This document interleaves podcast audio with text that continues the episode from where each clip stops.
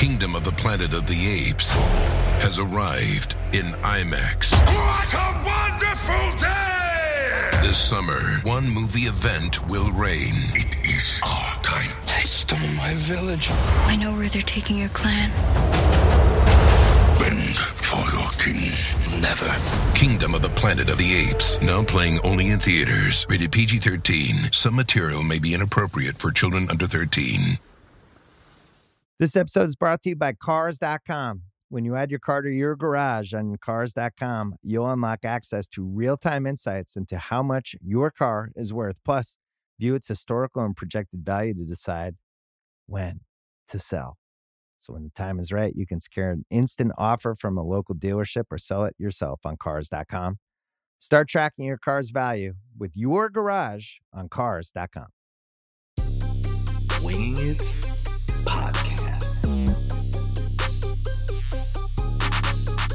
Hello and welcome into Winging It, part of the Ringer Podcast Network. I'm your host, Annie Finberg, joined by number 15, the now retired Mr. Vince Carter. VC still in the house. He's still here. I'm still in the house too. Yeah. And joining us today, we are very excited. Vince's good friend, American sportscaster and former professional football player and legend in general, Ahmad Rashad. Yeah, I was number 28. hey, Number 28. You could, actually say he played in the NBA. You can't say that he played. He played an NBA basketball game. You know what? I tell Michael that every single day. He ain't playing no football game. He's like, hey man, I played actually played in an NBA game and scored. and scored, and they ran the play for you. That- that's that's right. That's right. Oh, not to mention that it was the only basket I made in the four days I was in camp, but it didn't matter. I made it when it it didn't counted. matter. You made it when it counted. Exactly. Absolutely. Absolutely. That's a wonderful look back. You know, the, the strange thing is me sitting here looking at you. I knew you when you were a baby. Yes. You know, when you just came in the league. But you know, this is what I want to say, and this is because I'm sure a lot of people have never seen this. The greatest, the two greatest dunks that I've ever seen in my life, and I've been watching NBA for 60 years. Not that I'm not, I'm only 39, but I've been watching NBA for 60 years. First of all, was the one where you jumped a seven foot something guy that you came down and jumped over the top of the guy and jammed the ball. It was just the most unbelievable thing I'd ever seen in my life. I want to know from you, what were you thinking? That's the thing. I wasn't thinking about it. Like I never imagined uh, in my life um that I'd jump over a guy my height, much less a guy who was seven feet, seven two, or whatever. Who's counting? Um, so it was just like reaction, and and the moon and stars were lined up correctly where I was able to not over, jump over him and make the dunk and not Right. get hurt. You know, Right. so it was one of those things. Was- because I let me say this: I tried it again after the Olympics over a guy who's like my height, six five, six six, and it didn't work out too well. It didn't at all. Yeah, I almost it- hurt myself. it was so incredible. It just, it was otherworldly because I had to run it back a bunch of times. It's like, did he just jump over the top of that dude's head and the dude's seven feet two? Yep. Yeah, Just pop, and you just popped right over him. Wasn't like he ran and jumped. It's like he dribbled, just popped right over him and dumped the ball. I never would imagine it. Now that was pretty good. And the other one was, uh, and I think this was in Oakland at the All Star game in Oakland. This one, Many, many you said it's over, it's all Yeah. over. Nobody don't have need to do nothing else after this. This is the greatest dunk. It was such a great dunk. And young kids that that haven't seen it or they see these dunks that they see now, they need to just reel it back a little bit and take a look at it from way back in the day. Because I'm telling you, that was just it took that whole dunk contest to another level. Thank you. It was it was my goal to well, my goal I'll say this is to was to to show the world what I could do. Right. and you know and and the excitement for me was uh, to actually just participate in it because it's something I watched as a youngster for years and years and years. I taped it, I had it on tape. Uh, my mom recently just sent me a DVD. She copied all all my VH ta- uh, VHS tapes to a DVD of the old dunk contest that I used to uh, tape to watch. And it still has a, the the squiggly lines because I watched it so much. but you know, that's it. So it's just kind of cool to see. Yeah, it was unbelievable, unbelievable. I'm glad that I got a chance to see it. Yes. I was going to ask what the squiggly lines were, but um, you explained You're it. too so- young. Yeah, for sure. When you watch the tape a lot, you know, or rewind, just like the the cassette tapes, it starts to lose its quality. It was only my it was only 40 years ago. That's it. Golly. I wasn't quite around yet. Yeah. Yeah, I noticed. Old man Vince here. All right, let's talk about you, Ahmad. So I want to just talk about, you know, one thing that I know you very well for is your relationship with Michael, your relationship with a lot of players, and just how well respected you are around the league. Talk to me about some of those those relationships, especially with Michael Jordan, and just kind of how it shaped you as a broadcaster, if at all. Well, I think that one of the things that people don't realize is that during my athletic career, these guys that were in the NBA, they knew who I was. It wasn't like I was just some all of a sudden a reporter that showed up to sort of do basketball. I I know all about pro sports. I know how the locker room works. I know the guys. So it wasn't like just Michael. It was like we had the same sort of relationship. It was and guys would uh, and i had this show called inside stuff where they don't need inside stuff now because they got the internet and do all that stuff but if you ever made it to inside stuff you made it. It was one of those things where you were a legitimate star. If you were never on that show you weren't a legitimate star. You just weren't. You had to make it to that show. But being around the guys i think they sort of looked at me as a former athlete. They looked at me like they were looking in the mirror. On Mhm. not like they were looking at some outsider that's sneaking to trying to find some whatever it was. I sort of knew how that all worked. And I knew how much respect I had for all of them because they were doing something that a very small percentage of people in the world could do. And I wasn't looking at them as a looking up to them. I was looking across as professionals. We were all professionals. And I think it was, I, I, I like to hope that some of the things that I was doing sort of led guys to the point where they want to do that when they finish playing.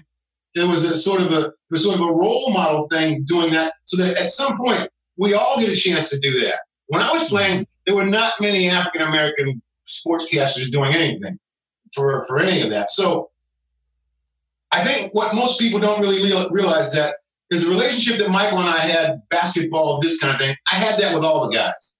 Now, Michael and I are, are very dear friends, so that's a little bit different. But as, as, as far as the other part, I had a really good relationship with all the guys in the league.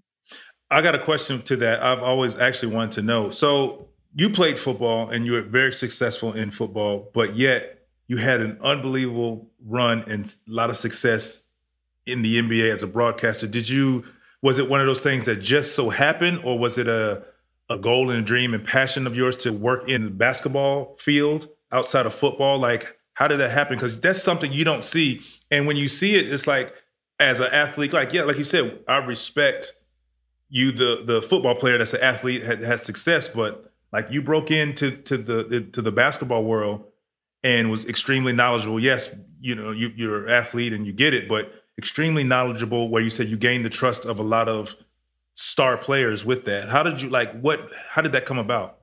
So I went to college on a basketball football scholarship. I played Mhm. both at Oregon. Mhm. And, and during the offseason, even when I was playing football, I played with a lot of NBA players. I played with Lucius Allen or Kareem or a lot of guys that we pick up games. Back in the day, we had pickup games everywhere. They don't do that now because everybody probably too busy doing what they're doing. But at that point, you could walk into a gym and see 8, 10, 12 NBA stars playing a pickup game. So, and I would play in those games. But I had a career uh, planned. I always wanted to be a sportscaster, uh, journalist. And so when I my last five years playing football in Minnesota, I worked full time for a CBS affiliate station. I I did uh, a, a live show every Sunday night after the football games, and and Monday I did a show at five o'clock with the news anchor that was called Ask Ahmad. So they would call and ask me all kinds of different questions about all kinds of different stuff. And on Thursday, I did a feature on any sport or anything I wanted to do, except that I had to go out and shoot it. I had to write it. I had to present it. I had to do all these things. And for five years, I did this. I also had a radio show in Minnesota. So by the time I decided to, to my goal was I didn't want to play. I wanted to leave on my own. I wasn't going to be one of the guys that played and they cut me. I was leaving before that, and I left at the top of my game. You know, four straight Pro Bowls, MVP, all that stuff. Right at the top of my game, I left, and I had an opportunity to go to uh, NBC, ABC, or CBS, either one of them, all those three. And I picked NBC because they let me do everything. They let me do football. They let me do track and field. I did baseball. They used to have a show on called Sports World. I don't know if you guys remember that, but on the weekends they would do sports from all over the world: car racing, bodybuilding, um, all kinds of crazy sports. And it was like like wide world of sports. It was every weekend they would do these things. So when I went to work for for, for NBC, my offers for, for the other two networks were to be a football analyst, to go on every Sunday. I wouldn't take that job. I don't want to be a football analyst. I want to be the guy that's going to be there for 20 years, 30 years, as long as I want. So I wouldn't take that opportunity. I remember Howard Cosell begged me to come to ABC, but it was only to do football. I didn't want to do. I wanted to do everything. So while I was at while I was at NBC, I, I got to do World Series and all these kinds of things, different things. And this is what I've been practicing for because I wanted to do it as a as a uh, career. I didn't want to be the guy that was the all pro football analyst for three or four years until the next all pro quit and they fired me and put him in. I want the other chair, the chair where that guy don't move. Let me welcome the next guy in.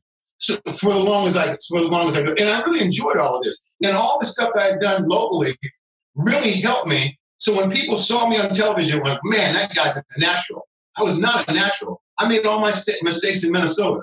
So if I had a bad show on TV, Sunday I caught two, three touchdown passes. They forgot all about that. Right, so, right, so it wasn't that pressure was kind of okay. Well, you can still play football. To the point where I got pretty smooth by the time I got to the network. I looked like I had just been a natural to go to it. Now, NBC lost football, and we didn't have football anymore, but we got basketball. I think it was 1990 or something. So when we went to get basketball, David Stern called me and said, Hey, we got this show called Inside Stuff. He said, The only thing that's, that was kind of shaky right now that some of the guys are saying, Well, he's a football guy.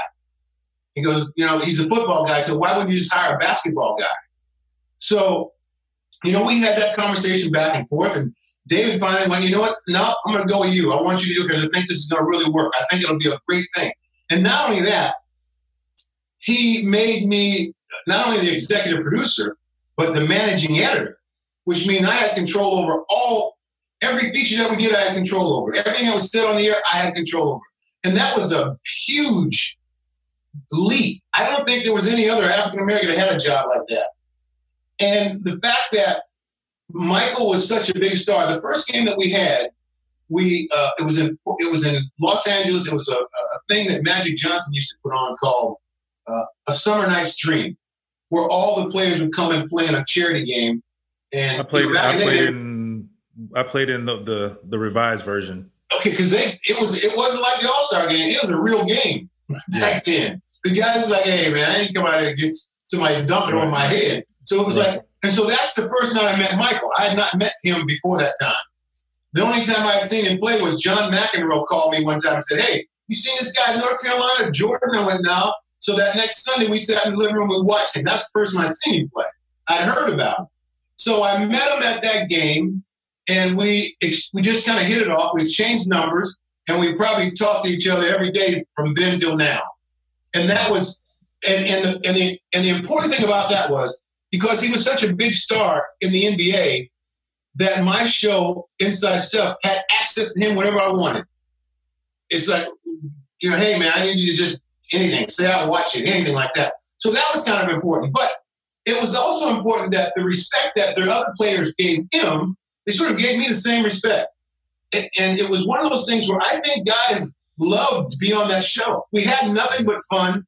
There was never any negative things we were trying to do. We were trying to show people what these guys were like off the court and how natural and normal they were. Because my interviews were not interviews They were just conversation. Conversation. And that's something that I always try to do my entire career was interviews should be a conversation. Those are the ones that are, are interesting. Not that I ask you a question, you answer. I ask you a question, you answer. But just to, and, and I and I also never had a television persona. What you see is pretty. I, am I the same every time I see you? Yeah, so, for sure. So I never had that. So that made it Yeah. more comfortable too. And what I tell you another thing that helped that we didn't have a budget. Uh, our budget would I could be sitting down in my office and say, "Hey man, where's that guy from? Kazakhstan or something?" They go, "Yeah, he's from Kazakhstan." I said, "Let's go over there and do a story on how he got in the NBA." Boom, on the plane, gone. We did that for 20 years. It didn't matter. And what about the guy in China? Boom, on the plane, gone. Where you guys want to go next? We'll go to Turkey. Boom, on there. So it was one of those kind of things that made it a lot of fun. But I really think that it was during the era that the NBA was getting bigger and better and more global. Global. And we were coming along. I, think that show was on in 200 countries. You know, when we showed up, one like nobody knew who we were. It was like everybody knew who they, who they were because we were promoting all the stars that were in the league. And so it just, it's like the stars were all, like you were saying before, everything was aligned during that time. It fit perfectly. It all fit perfectly. If you want to get some inside stuff on the NBA, only place you could get it was Saturday morning. You know, now you guy can get it off Twitter. Right. And I will say this: I, uh, I recall coming into the NBA, and like you said, you knew you made it uh, if you appeared or you you you had a small feature or talked about on your show. So.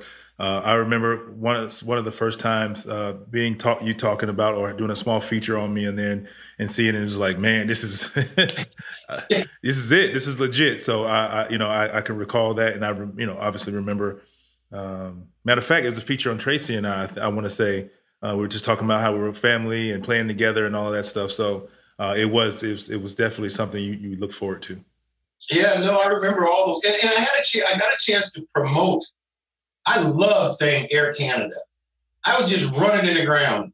I, anybody had a, I run them things right in the ground. Air Canada, I'm man, Air Canada, but whatever. It was, it was, I, I it was like almost. I, I always wanted to make it feel like the people watching would feel like they're part of it.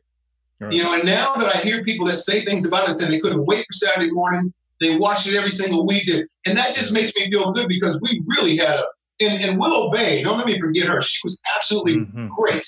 She was the Yes. best side uh, co-host that I ever had in any sport doing anything because I had a tendency to bounce all off the walls.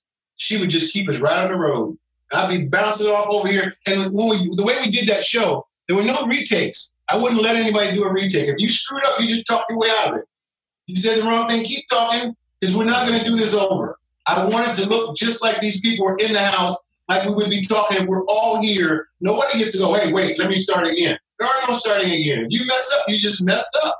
And just keep on going. That was the key to that show that no one else, that people didn't know that, man, you didn't get no, nobody got this. Hey, wait, wait, can we start over? Nope, you can't start over. So you better dig yourself out because it's normal.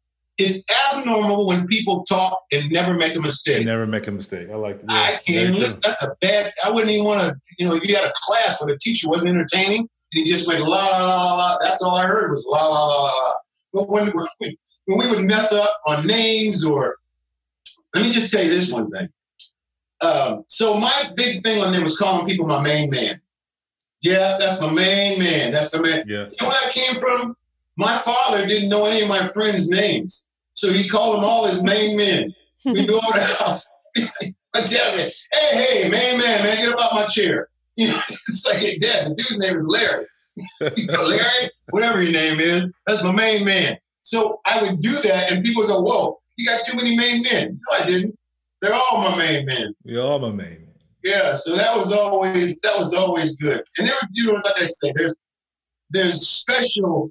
We have a special relationship. Every time I see you, every time we do things, it's just a. I mean, because I watched you, I watched you and your mom, I watched all that come through. I feel like I grew up next to you. Right? I mean, I've known you for so long, Right. and these are the lasting, wonderful things that came through from that show. But we wouldn't have had that show, we probably would have never met.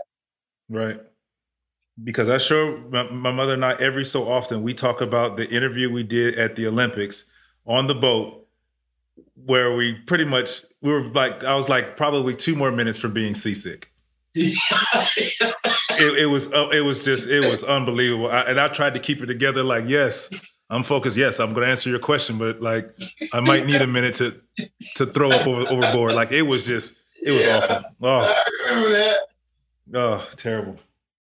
This episode is brought to you by Jiffy Lube.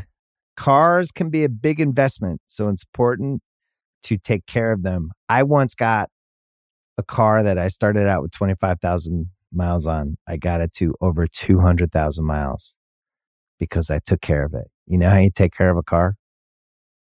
You take care of the maintenance, the oil, the brakes, all that stuff. And if you don't, you can have a car just completely fall apart. When your car needs maintenance, head to Jiffy Lube. They provide automotive excellence at speed. Get your oil change, brakes checked, tons of other multi care services. It's all done by expertly trained technicians who actually care about taking care of you and your car.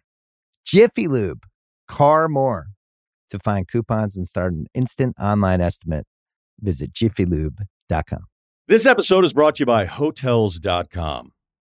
I was traveling internationally last year. I was in Mallorca. I didn't know the island well. I said, let me head to the north, head towards the water. Let me go on hotels.com and see what they have available. Something preferably on the beach, maybe even a gym. Not only did I get those things, there was a kids session with exercise, gymnastics in the water, pony rides, a train.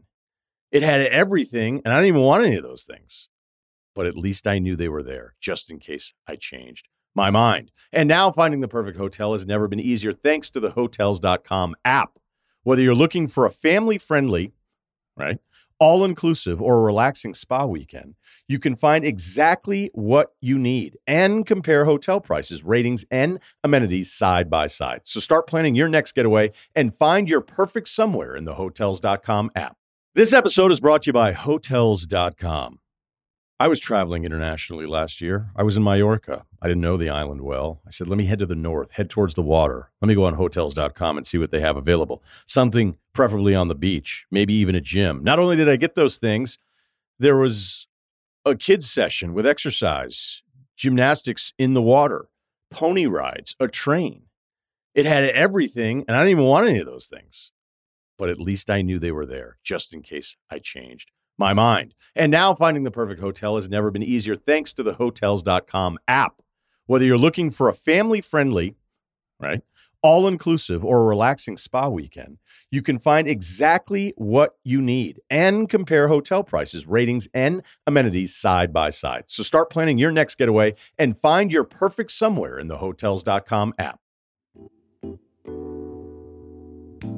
Sports are back, and you can find all the action on FanDuel. NBA is right around the corner. Whether you've been with FanDuel for a while or you're new to the experience, FanDuel has two great ways to win that you won't want to miss.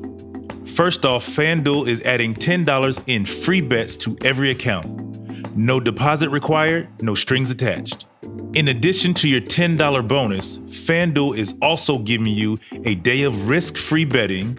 That means you can place any bets you want on baseball, basketball, and hockey and get up to $100 back on your total losses. If you already have a FanDuel Sportsbook account, then you're all set. Just use your $10 bonus and day of risk free betting before they expire on August 2nd. And if you've never tried FanDuel Sportsbook, then what are you waiting for?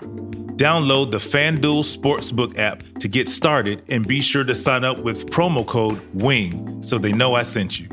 That's promo code W I N G. 21 plus, present in New Jersey, Pennsylvania, Indiana, West Virginia, and Colorado. Offer ends 8 20. $100 max refund issued in site credit and expires in seven days.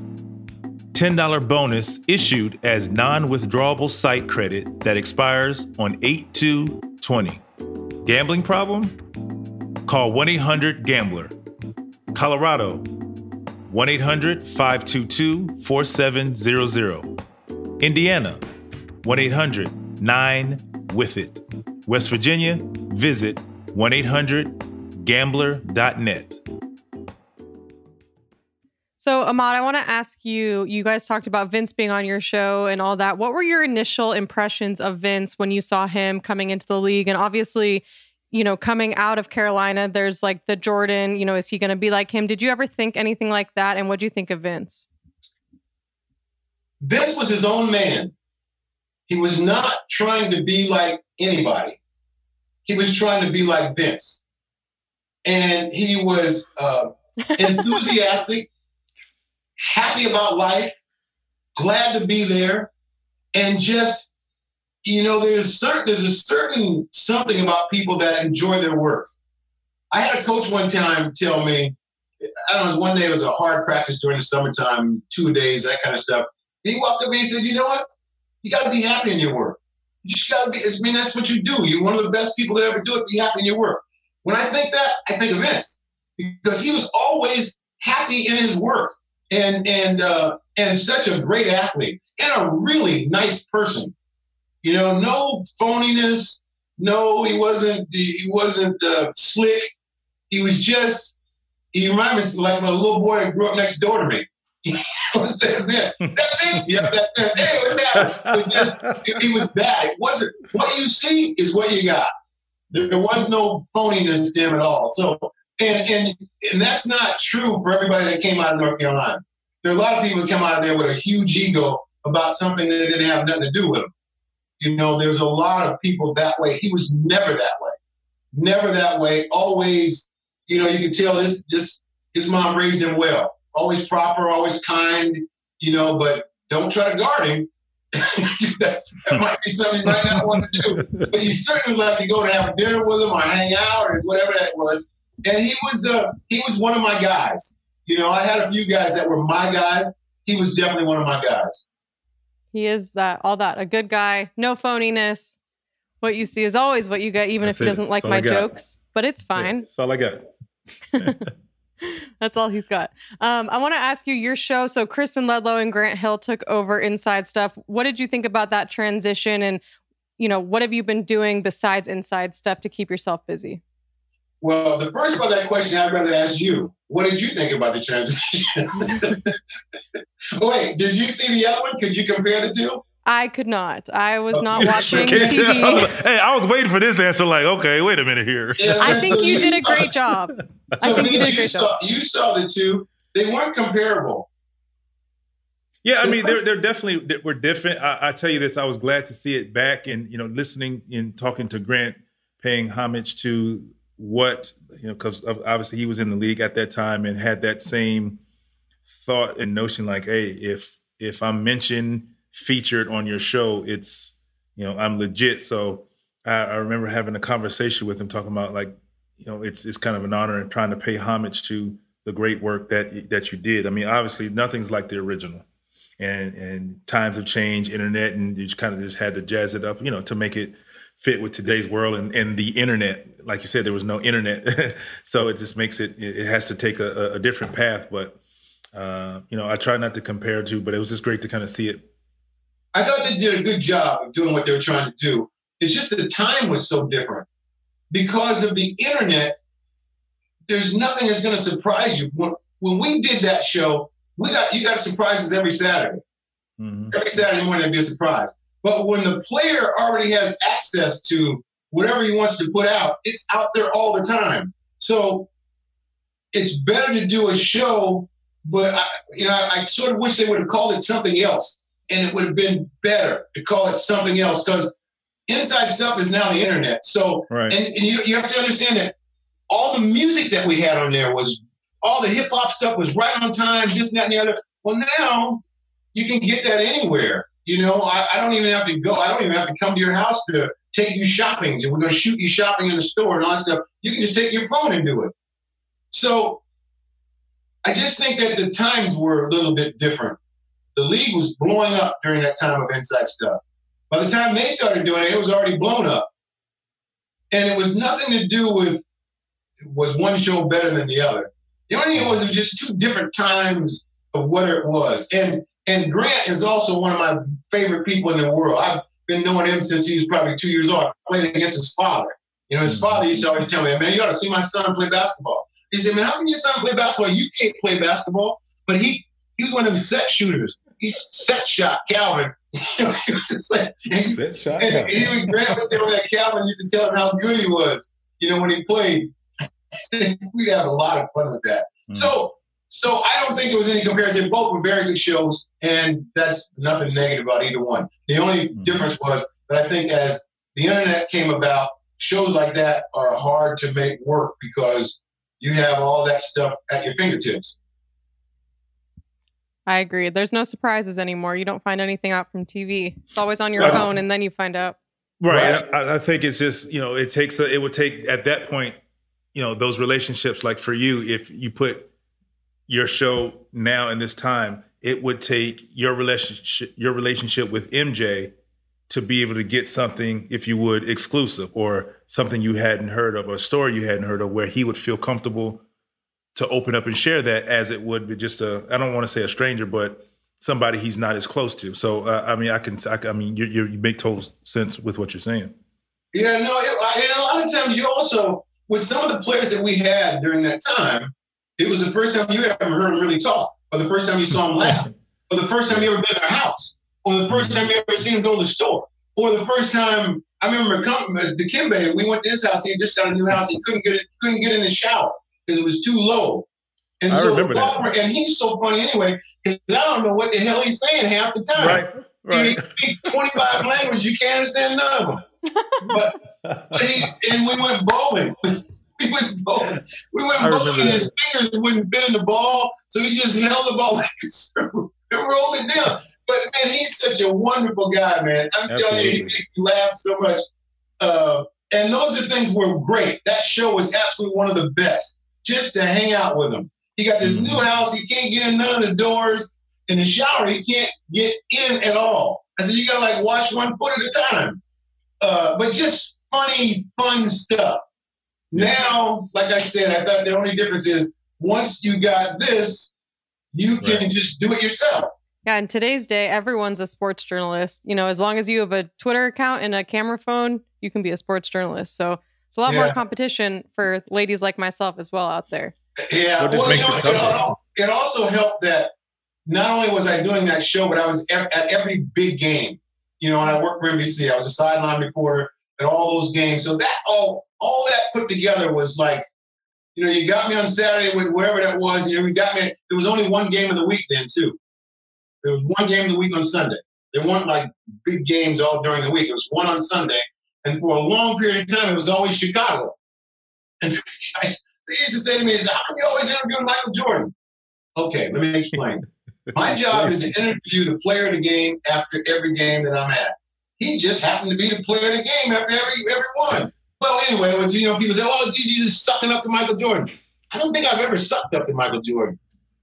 Have I, Vince? I don't think I've ever done that. I don't think so no But people would say, so if it would have been somebody else I interviewed, was I sucking up to them? I just didn't get it. It was just kind of Right. weird. And also, what we talked about earlier about being an athlete too, is I had free range in walking into a locker room.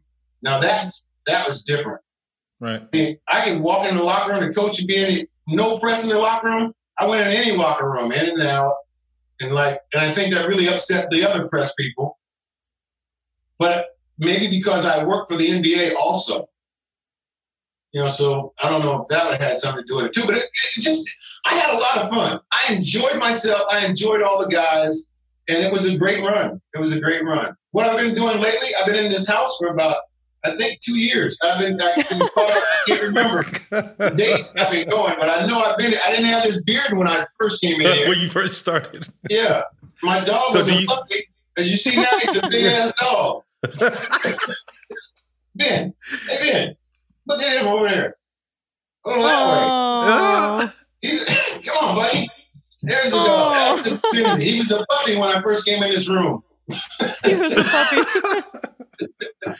Oh, do you still get to get out and play golf and all that? Yeah, I can go. Yeah, Yeah. I live. Yeah, yeah, I can go. I play in the evening sometime, but not. Gotcha. You know, those guys are playing 36 every day. I can't do that. I don't. Yeah, I just don't feel like it. it's too hot. I'm waiting for you to come down. I'm sorry. Don't worry. What's your handicap? Ooh. You asked me that while he's sitting here. 15. hey, hey, that is so far from the truth. That's the only golf word I know, so I'm going to use What's it. What's your handicap? That was Handicap's good. three. Oh, I got some work. Three. Yeah. Yeah, that's good. So you're better than Vince. He is. I didn't. I don't know what his handicap is. It's And I not was- three. I know that. It's not three. It's And she seven. said she don't know anything about golf, but she knows yours is not. but she three. knows that. I gotta keep a- ammo. There's not a it's a lot of stuff I can say about him that's negative, so I gotta keep it. You know, he's like everything's Yeah. amazing, so I see. I gotta drop it where I can. Um, Yeah. you mentioned going into locker rooms. I'm sure, especially back then, locker rooms had to be crazy. Can you give us a story about like a really crazy or really intense locker room moment that you experienced? It's like we were talking earlier. Having been in and out of locker rooms, you sort of know when to and when not to. You know Mm. when it's getting a little bit. You know, if anybody's arguing or yelling or doing anything like that, that's when you need to go on out the back and not be around. Because what happens is it's like a family. And if somebody from the outside comes in, you're getting yelled at by a coach and embarrassing from that guy that ain't on the team in there. You know, it's like if you're if you it's like if you ever they don't do this anymore either, but if you're at the store showing out and your mom popped you in the head, they don't do it anymore because you go to jail. yeah, you can't you can't do that anymore. Yeah, boy.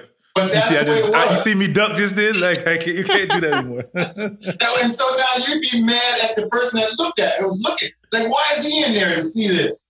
Mhm. So that was that was kind of it. I wasn't, you know, there was no obstruction on my part. The guys sort of went with it. I- It wasn't like, they hey, Ahmad's in the locker room. It was, I knew where and where not to go, you know. So it was kind of those kinds of things, and I wasn't ever looking for a story. You know, I never had a story coming out of the locker room, but I had an understanding with all the guys, and I didn't know exactly what happened a minute ago, buddy. yeah. Ahmad, what year was your last year uh, really working as a sportscaster? I don't know. I, I think that I've been at the NBA though for Yeah, I mean you've been around for for still. Like I see you, I see you at every finals, like the whole series. I see you all the time. You know, I, I know. I still work. I still work with the NBA. I've been working with them since 1990. Since 1990. wow. Right before I was born. Sorry, I just wanted to age y'all real quick. Um, Yeah, I was 12, I think. you were 12. That makes sense. I was. Not, And you know, after that, once I started doing specials, you know, I do Right. specials rather than doing, you know, the show, and I like that. I enjoy doing specials. Um, and just from time to time, I'll come up with something and, and, and sort of do that. I always, I'm always at the finals because I work for NBA Cares, and I end up having to mm-hmm. do the the events that they do around that. Mm-hmm. Or mm-hmm. we do in South Africa when they go to South Africa and do the NBA Cares thing there. I sort of do those things too and uh, all the preseason games that are in all the other countries, I go and host the things that they do in those countries. And the Tech Summit, which is every year during the, during the All Star game, I've been doing that for 25, 30 years. So this year, this this final is going to be the first time in a long time that you're not really uh, at the finals and doing your thing. Yeah, Um, it'll be the first time, and, and I don't know how many years. right Although maybe I may I may show up So somewhere over there. You can't hide anywhere. Everybody knows where to find you. You're at home. Right. Like- or somebody call you and say, "Hey man, are you busy?" Uh, Yeah. busy yeah. No, no, no, I'm not. not busy. But I'm not getting on a plane. right. That's hard right now too, because people are like, "Hey, can you do? Are you busy? Can you do this?" And you know, they know you're just in the house, but sometimes you just don't want to do it. You know? That's right. If they say that, then they don't want to do it. It's you don't have nothing to do. Like, right. well, yeah, you don't have nothing to do. I know you're just sitting home doing nothing. I got a phone call. Um, I want to ask you about The Last Dance and kind of your involvement with that. And obviously, your for as much as you can give us about your interview with Michael about gambling and the sunglasses, whatever details you can give us, I'll take them all. Well, let's see. The interview with the sunglasses is and always has been funny to me and him because I tried to make him take them sunglasses off just because of the subject matter. it's like we're talking about gambling. You got them damn sun look like you just came from Vegas, man. Take them glasses off. He goes, no, no, man, let's just do it. Let's just do it. So I was like, okay, let's just do it. So you saw how it looked. but it was supposed to be about the subject matter. You know, about the the thing I remember most about that is I got killed by the press by saying I asked him soft questions. I didn't, you know, I, I was too I'm too close to him to ask him those questions. Let me clear that up. And if I didn't clear it up in that thing, I was going over to the arena, Michael called and goes, "Hey man, let's straighten this whole thing up about this gambling thing. Can you get a camera and then come and do this interview?" I said, "Yeah, I can get a camera." So I called the truck. I talked to Dick Ebersol, who's the head of NBC Sports. I said, Michael wants to do an interview and uh, about the gambling, and about all that other stuff. But here's what I want you to do. I want you to write all the questions. I don't want to write any question. You write all the questions, and I'll ask him whatever you got on there for me to ask. If there's something else that I need to ask, I will. But I just want to make sure that I don't get panned tomorrow by going, ah, um, Rashad, he's just taking, he's just riding his jock and not really asking any questions. I said, I don't want that. I, I want the fact that these are the questions we're doing. So we sit down and do the interview. I ask him all the questions that are on that paper. I turn around, they're all in the room, and I say, Is there anything else? Don't let him go. Is there anything else that you want me to ask him before he leaves here? So we got this thing under control because I don't want it to look like, I want to know that we as a group interviewed him and we as journalists interviewed him. And so I want to make sure that everything's straight. So he goes, You know, I think we got everything. So Michael gets up and goes in the game. And I mean, I get blistered. How in the world can NBC have Ahmad Rashad interview Michael Jordan? He's too close. He's his friend. He's this and that. and He didn't ask him any hard questions. Did this, that, and the other.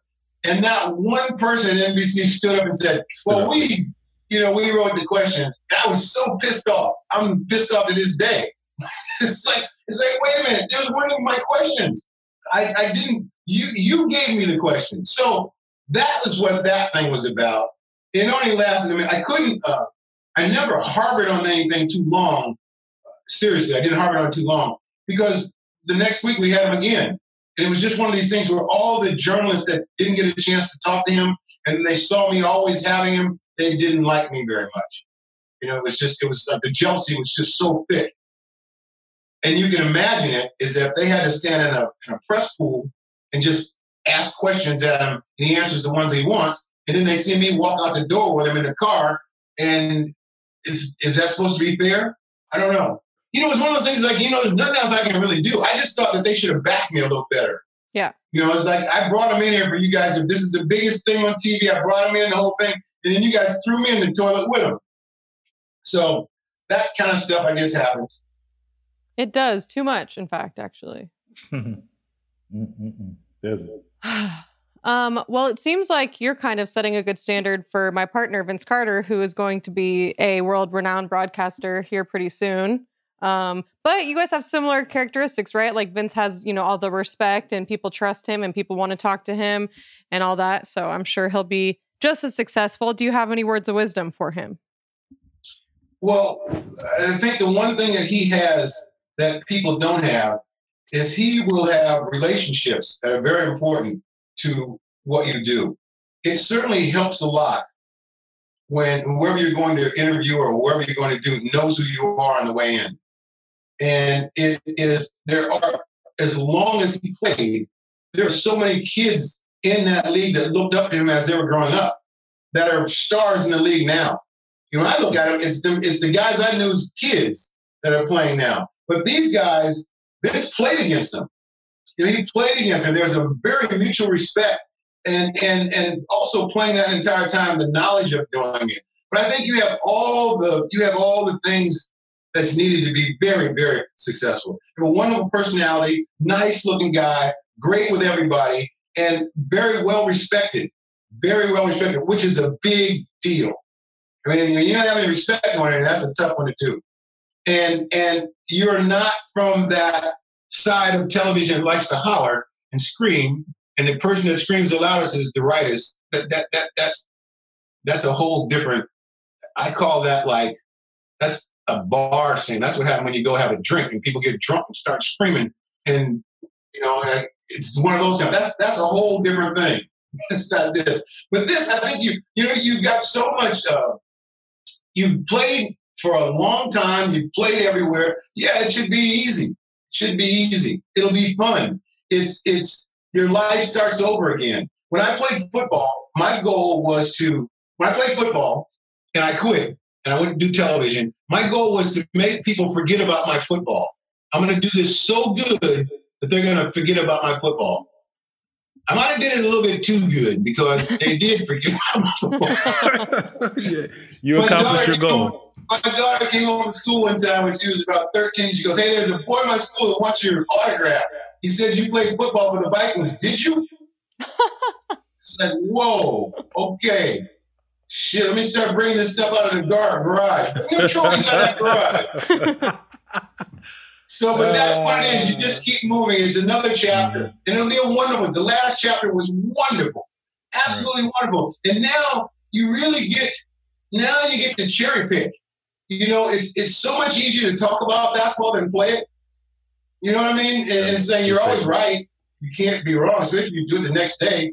so it's like, and it's it's just it's just wonderful. It's a nice. You start here, your whole career takes you there, then you move into television. That's so you- you're not nervous. You don't have to play. You know, you don't have to talk about it. You know, you don't, you don't have a, my ankle hurts a little bit. None of that stuff. None of that stuff happens. This is the creme de la creme for you. Absolutely. You will have a great time and you still love the game. You still have that, that feeling for the game. You still have to play it anymore. But you can critique it and you can critique it with um, knowledge.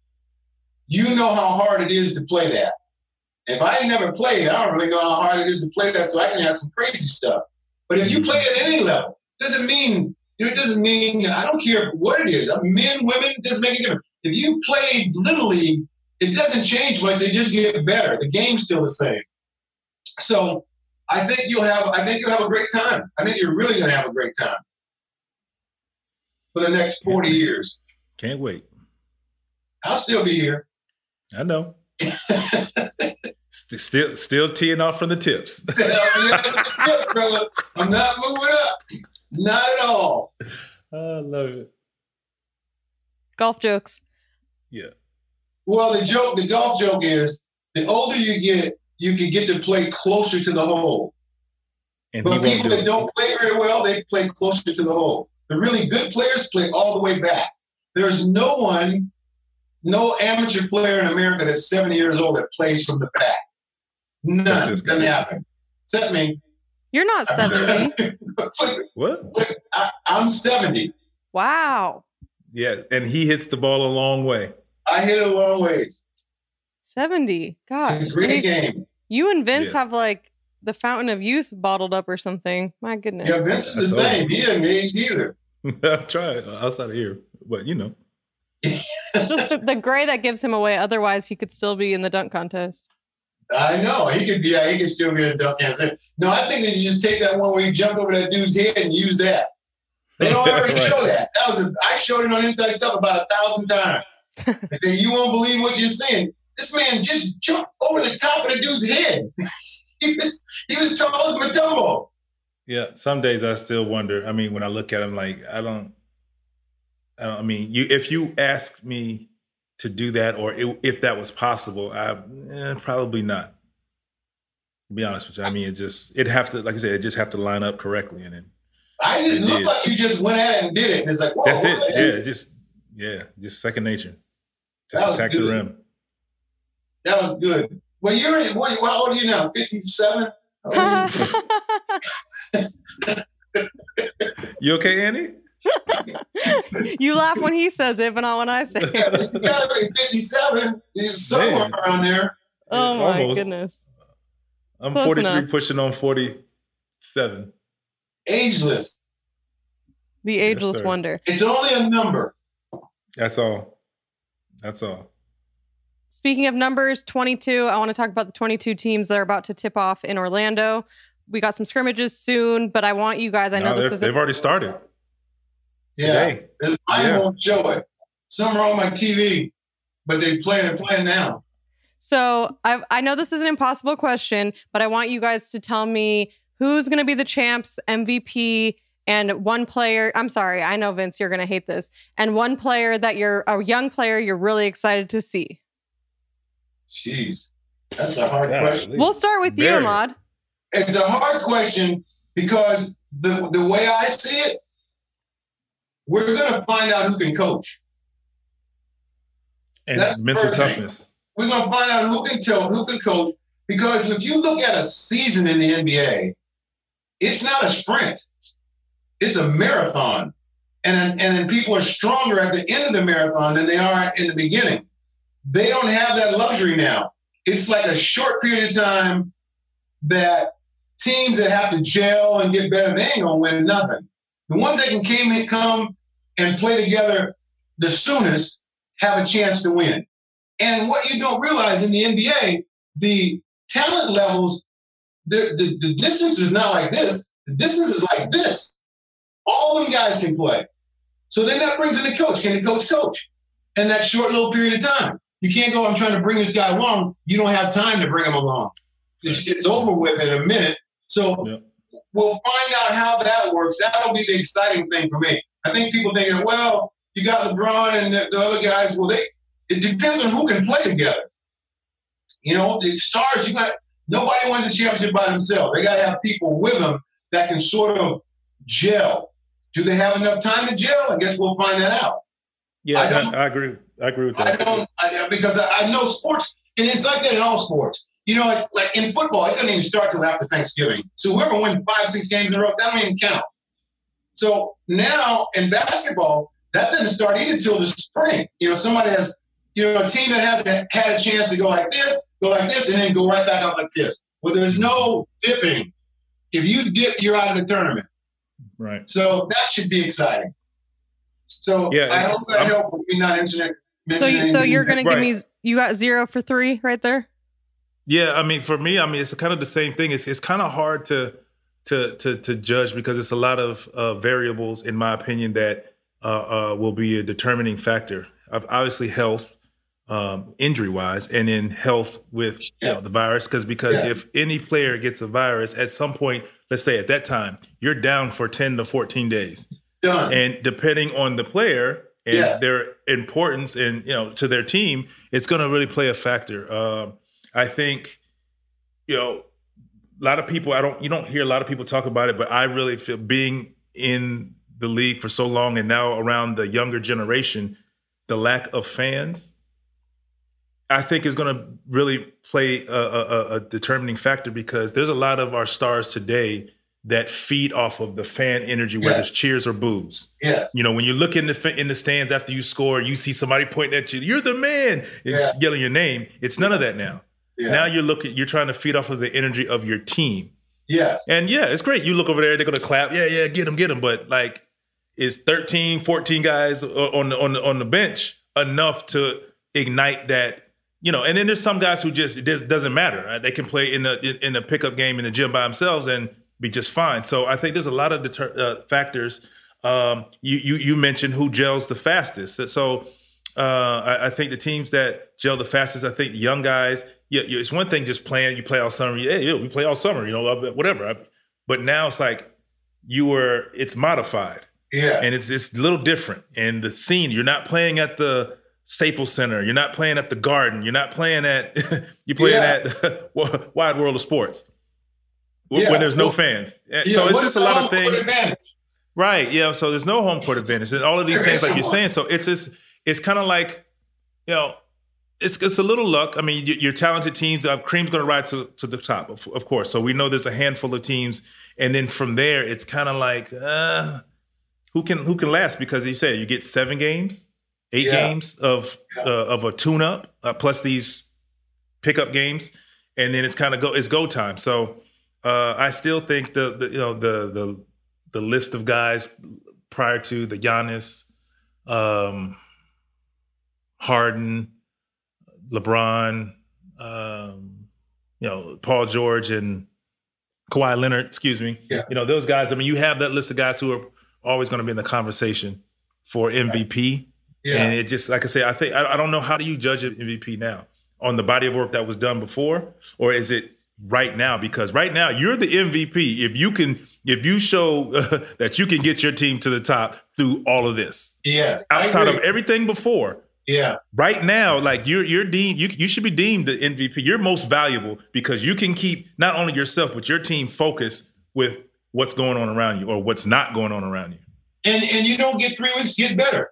You get better Yeah. now, right now. Yeah. It's a it's a It has to sprint. happen now. Yeah. It's a sprint. It's not like oh we got a low and we lost because that happens all the time. You see where teams go through a little low where they lose Mhm. five out of seven or some somewhere they got to dip somewhere. Yeah. There's no room for dipping. This Yeah. I think should be. It's going to be competitive like. You know, like when you back in the day when you're in the off season when you'd have guys out playing and it was like serious. It wasn't like joking around. It wasn't like, hey, at the end of the game, you don't really care. It was serious basketball.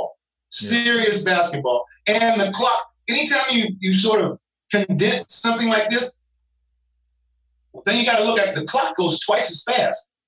Yeah, for sure. Before you know it, it's the fourth quarter.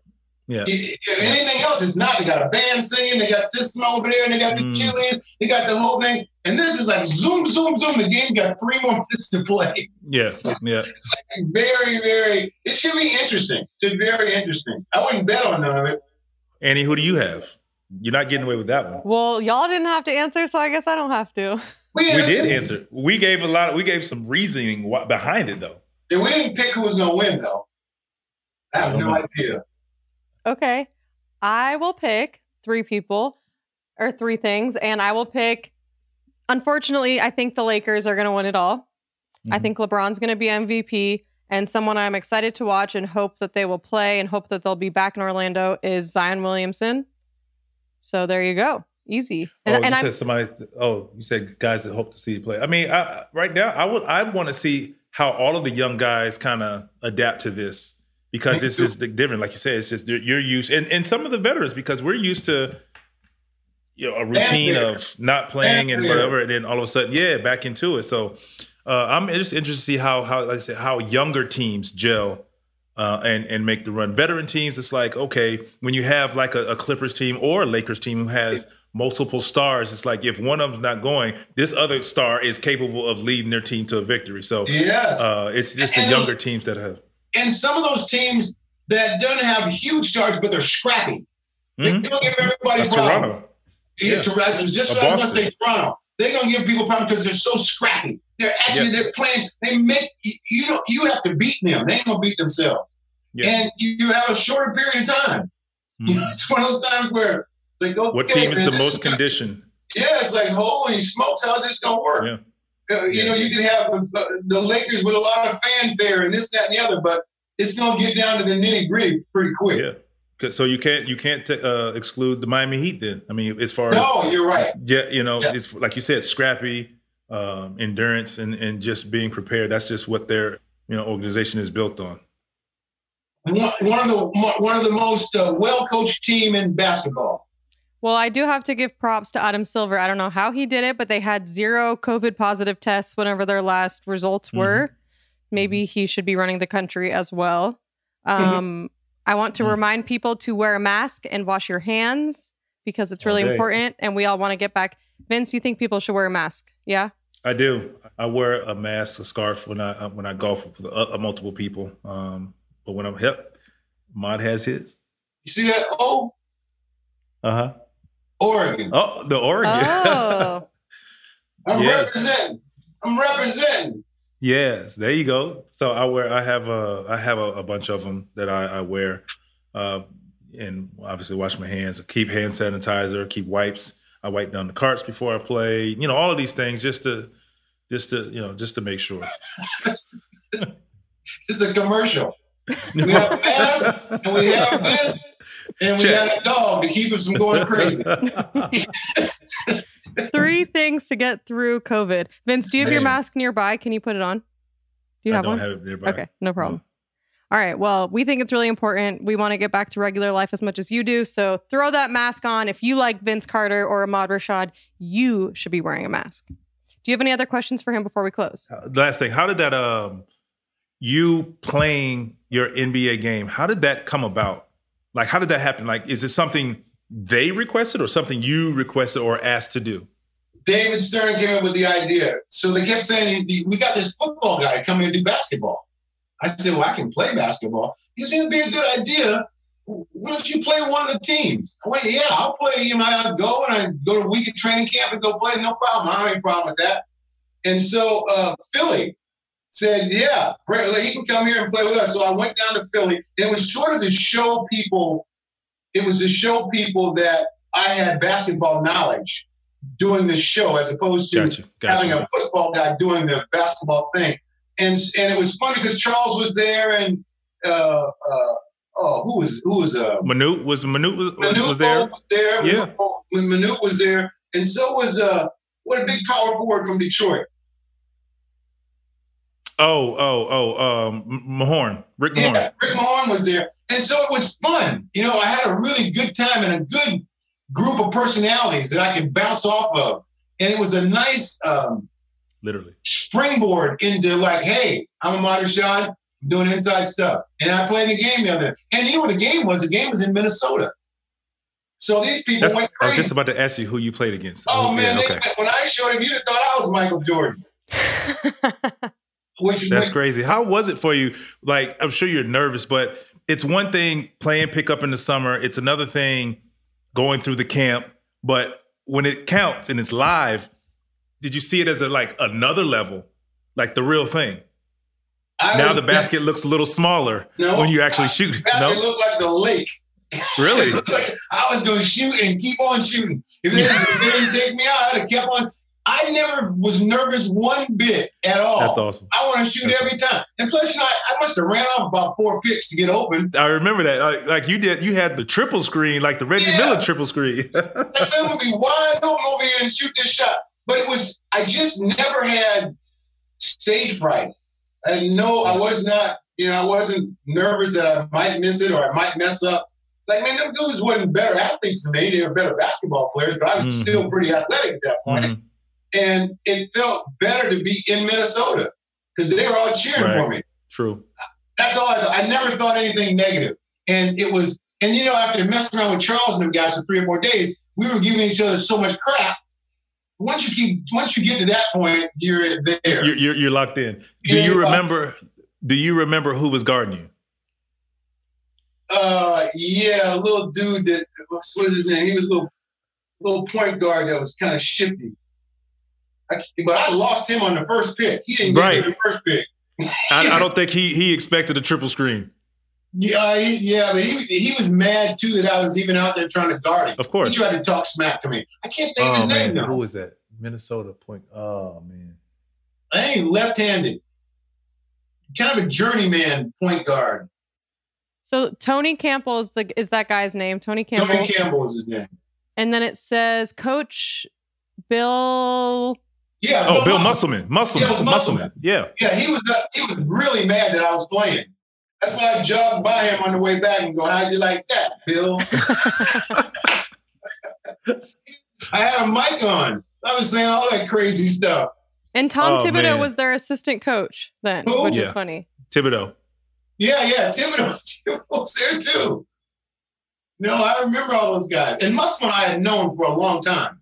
Yeah, because his No, son when his, I was played doing there. some, yeah. He was at Minnesota, I think. hmm You won't see anything like that again. Last time something like that has happened, uh, fast forward, uh, Master P. Yeah. Uh, Master P played in Charlotte, and then Master P played with us in Toronto.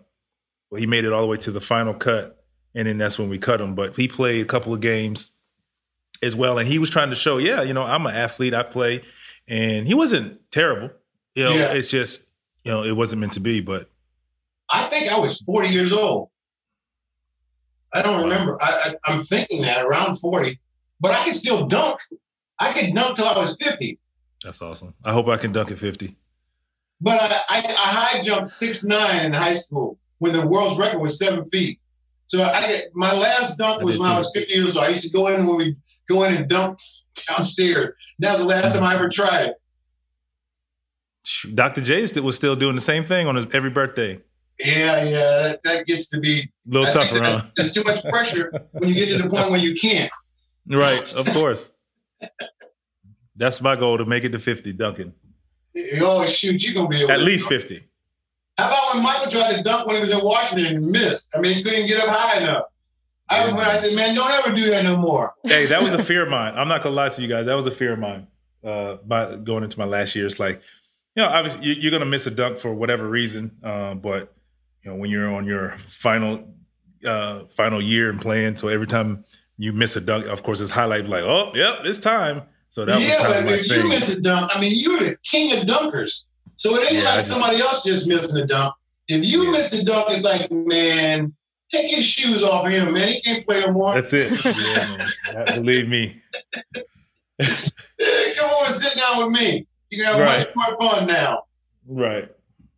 And that is another edition of the Winging It podcast with guest Ahmad Rashad. Thank you guys so much for listening. Don't forget to subscribe wherever you get your podcasts. And Leave us with five stars and your requests for the next guest. That'll be much appreciated. and don't forget to wear a mask, wash your hands, socially distance so we can all be together soon. And we will talk to you next time. We out.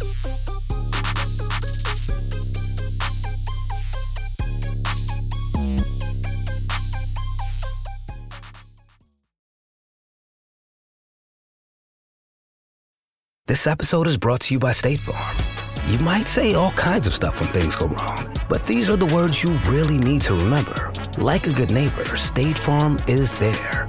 They've got options to fit your unique insurance needs, meaning you can talk to your agent to choose the coverage you need, have coverage options to protect the things you value most. File a claim right on the State Farm mobile app and even reach a real person when you need to talk to someone. Like a good neighbor, State Farm is there.